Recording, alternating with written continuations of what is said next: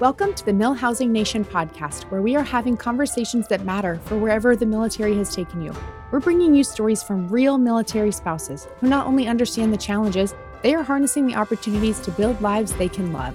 From new spouses to veteran spouses, you'll get tips, tricks, and actionable steps that will help you along your military life journey. Welcome, everyone. This is Heather Campbell, and we are so thankful you have joined us on the MilHousing Nation podcast, where we dive into the uniqueness of the military family journey by helping you build a life, a community, and a home you love when you are not in control of where you will call home next. Hey, everyone. Welcome to today's episode. We are airing this episode at the end of peak moving season. And with moving season comes a lot of things with military housing, of course. And one of the big considerations, especially this time of year as people are moving, is considering what to do if you own your home and you are relocating. Should you sell it? Should you rent it out?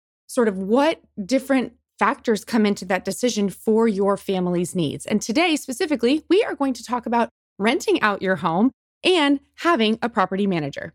Our episode sponsor today is Navy Mutual. They have been a partner with the MilHousing Nation and the MilHousing Network for a long time, and we are so appreciative of them. We will hear a little bit about them later in today's episode first things you have to think about before you consider whether or not to have a property manager is are you even looking to rent your home, right? That's kind of where we have to start. So if you haven't entertained that idea, here's some things to consider when whether or not you're going to turn the home that you own or maybe are working to own, right? You have a mortgage on it, but the home that you bought and turning it into a rental. These are some some positives of having a rental property.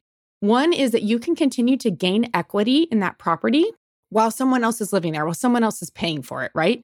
As a military family, we move a lot. And so having that opportunity to gain equity in a home for 10, 15, 20 years is really limited based on our own personal availability. So to get that kind of thing, to gain equity over a long term in a property, it often means that we have to have someone else live in our home and pay for it while we are living elsewhere, right? So that's a rental. That's renting it out so that you can continue to gain that equity. This is also something to consider, you know, turning your home into a rental. If you have a potential of returning to that location. Maybe your service member or yourself, if you're the service member, if you have a high likelihood of returning to an area, or maybe it's an area you want to sometime retire in, or somewhere that you want your um, kids to go to college and you want to be able to maintain residency, or you still want to be able to vote there, right? There's lots of different reasons that you might consider maintaining a home in an area that you won't be living in for a specific amount of time. Some things that could be prohibitive, right? That might make you think twice about it that rental properties do cost money. It's not only, especially if you have, you know, one or two rental properties, a lot of the times they're sort of maintaining. They're not necessarily a passive income source right away. Now, there are ways you can do that. There are lots of experts who know all about working the rental market and how to get passive income, but there are costs with that. So if you have a home that, you know, gets damaged and needs it has flood damage or has roof damage or needs new AC or the water heater goes out, those things are the responsibility of the owner, right? And then that that's on you. So depending on how that savings account on that house bank account looks, those might be things that would be out of pocket just like if you were still living in the home, you were both the resident and the owner, you would be responsible for those expenses. You're still going to be responsible for those things for the property even if someone else is living there. So that's something to think about. Do you have the ability to absorb those potential costs into your budget? Or do you have a plan to, gain you know that money? Do you have a plan to maybe it is a couple extra hundred dollars that you're making on each month and you're setting it aside to cover those costs for this someday right? It's not an if it's a when. Anybody who's owned a home will tell you it is not if something breaks but it is when it breaks okay? So that's something to think about is how available are your finances to cover those costs especially if something big were to come up in year 1 or year 2 of being a landlord and having a rental property, what does that realistically look like for your family budget? Another thing is you have to trust other people. You have to trust someone else to live there, to take care of it, to maintain it. And that can be really difficult, especially if you have a lot of specific needs, if you have a lot of particulars about your property. That might not be a good option for having someone else live there and care for it in the way that you need it to be cared for. My family, for example, owns a home in another location that we've previously lived, and we have renters in there. And one of our rules is no cats because the home still has carpet. When we update the flooring, you know, we might change that. But my family has a very high cat allergy. So we cannot have renters in there that own a cat and get cat dander into the carpets and into the air conditioning system because that would be bad news bears for us if and when we move back to that home, right? So those are things you have to consider is hey, if I'm having someone else live there, do I, I want them to have pets? Am I okay with them having big dogs, little dogs, cats?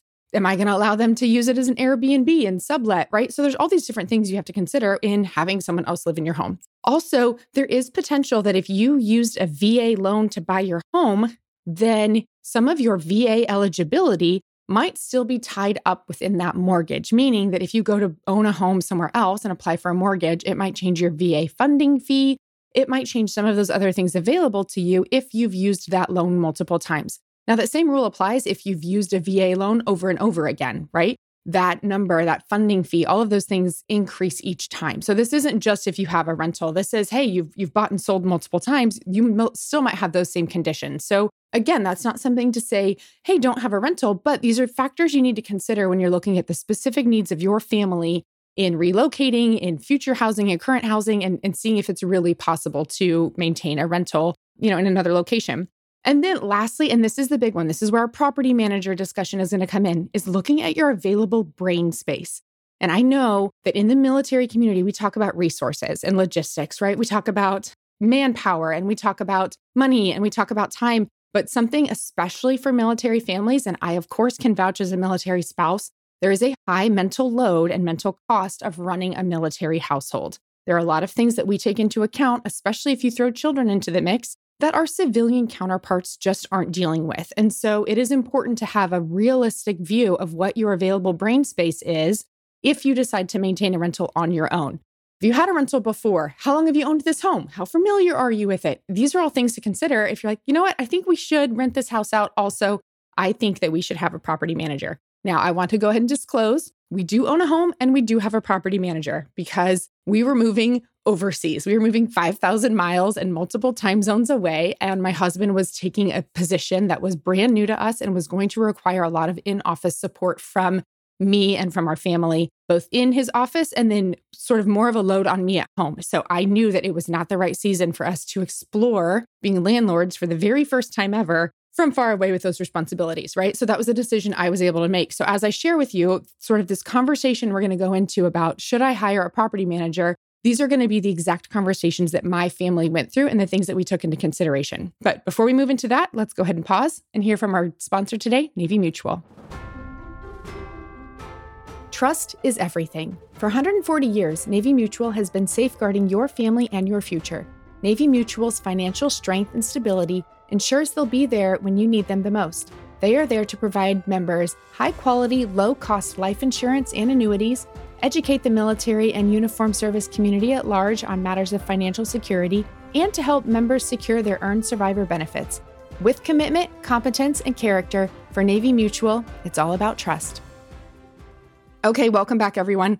Now, let's get right into the meat of today's conversation. Should I hire a property manager? Now, I've sort of broken this down into some pros and cons of what we've seen as a family that has a property manager and also renting homes or apartments or, or base housing that has a property manager, right? Some of those benefits that we've seen on both sides of that relationship with property managers. Some of the benefits property managers are going to handle your day to day. So, those those phone calls that the fridge stopped working or the ceiling is leaking or hey we need to be sprayed for bugs or hey the my dog ran through the screen door and it's off the track. Again please send help because either my dog or my children ran through the screen door and knocked it off the track. Yes also fun a uh, little tangent for you a little hack for all of you who have screen doors that you might have animals and kids or husbands not see is take some duct tape or packing tape and put an X on the screen on both sides of the screen so that the tape sticks to each other. But then when the screen door is closed, you can see a giant X.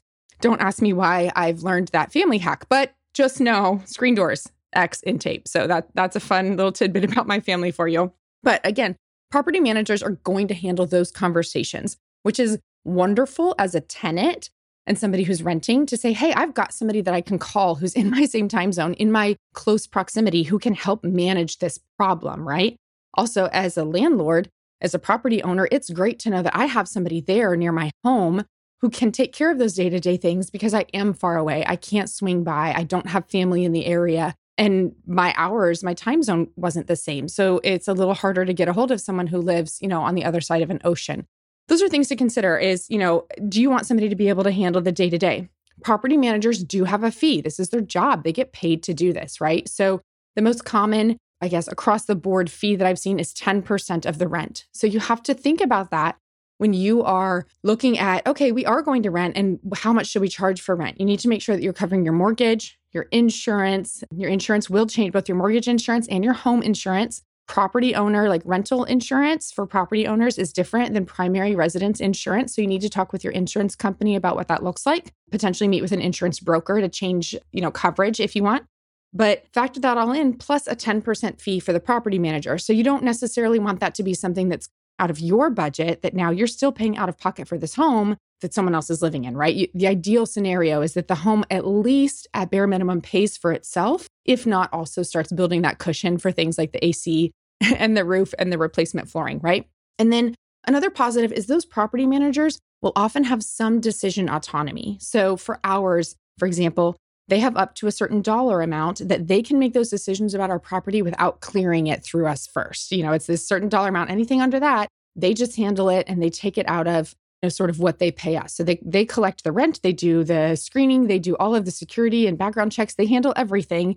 And once a month, they send us our portion of whatever the rental income has been. Now, if there's been expenses that month or different repairs, they take that out of whatever they're sending us. So they are automatically getting paid. You know, they're, they're going to pay themselves first. They're going to pay any bills that they've covered on our behalf. And then what's left over comes to us. Now, sometimes when you have turnover of tenants, that might mean that you're going to have sort of a dip more in that rental income that's going to be available for covering things like the mortgage. So you also have to plan that in is okay, do I want to plan the rent in a way that's going to cover the property manager and potentially cover a month or two each year of not having somebody in the property, right? Not having um, renters in there. I've known people who have had months without renters, and I've known people who consistently have their home rented out and it's only empty long enough to turn it over, right? So, again, these are things just to consider when you're looking at whether or not you want to bring a property manager in. And then one of the big pros is that you can maintain privacy over that home. So, whoever's renting your house doesn't necessarily know you, doesn't know, you know, where you live, doesn't know your contact information, and especially for military families, that can be really difficult to protect that privacy when we move so often. So that's a really important benefit of being a property owner and having a, a property manager is that they maintain it. The home is still there. It still belongs to you, but the face of your home is this property manager. The contact point for the home is this property manager and not necessarily you as an individual. So that can be a benefit. Now, some of the cons or some of that other argument of why you wouldn't want to consider a property manager would be that they might have requirements like having a home warranty.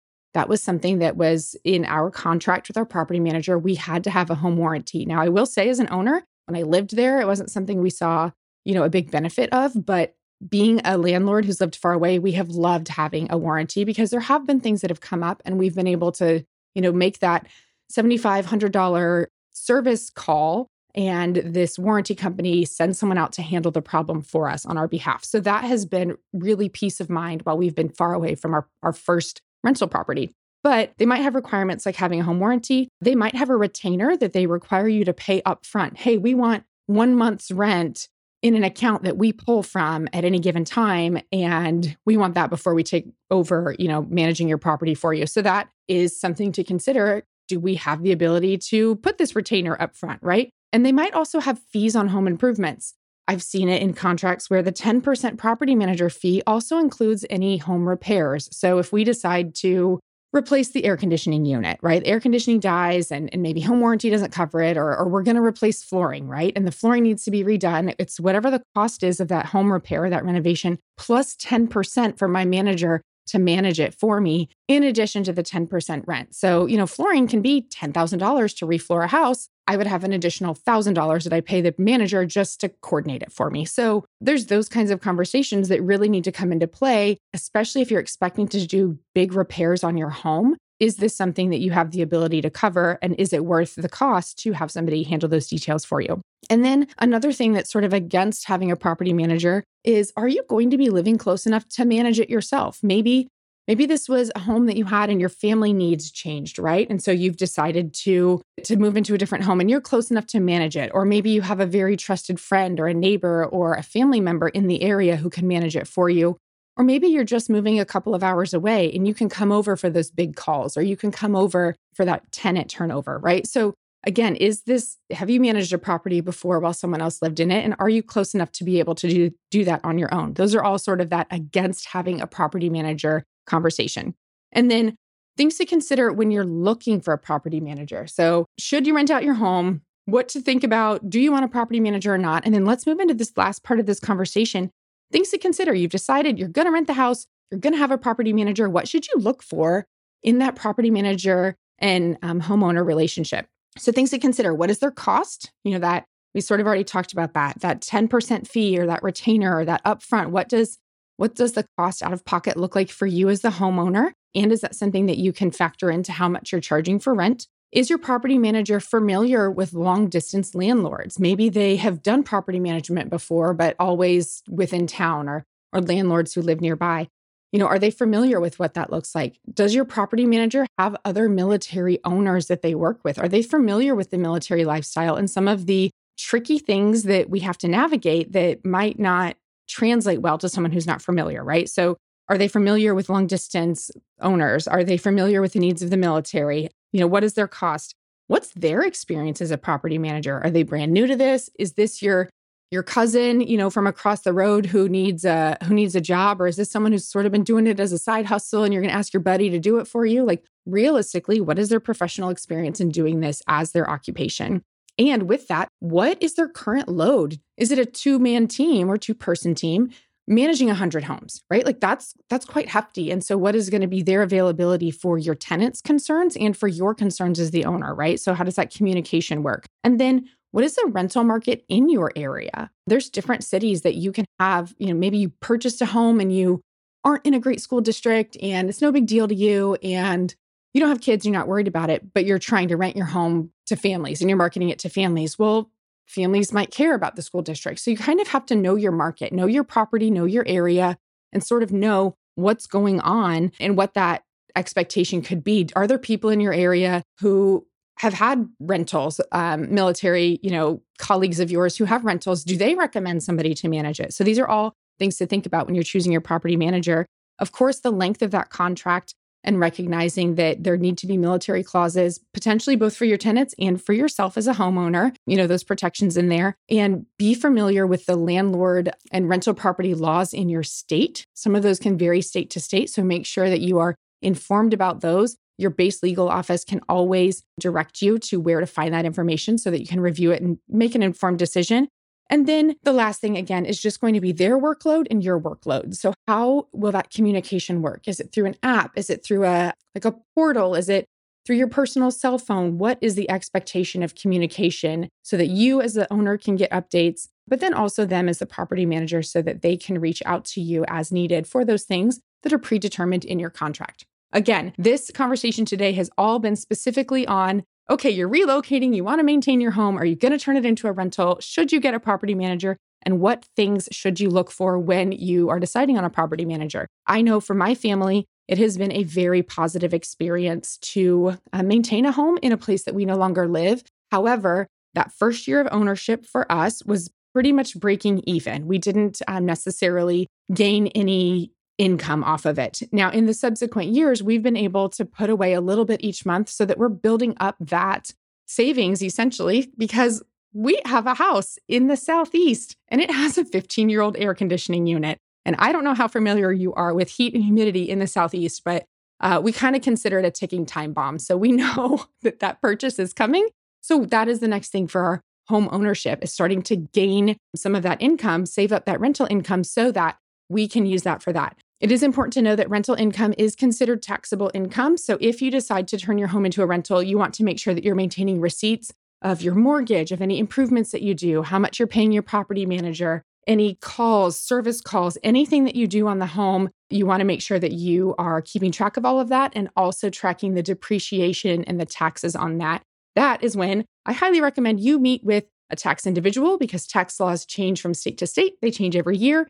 And it can be quite the mental load to try to learn all of that, especially if it's not something you're doing as your full-time side gig of, you know, running houses. Um, it's important to make sure that all of that is in order. And another piece of that conversation in turning your home into a rental property.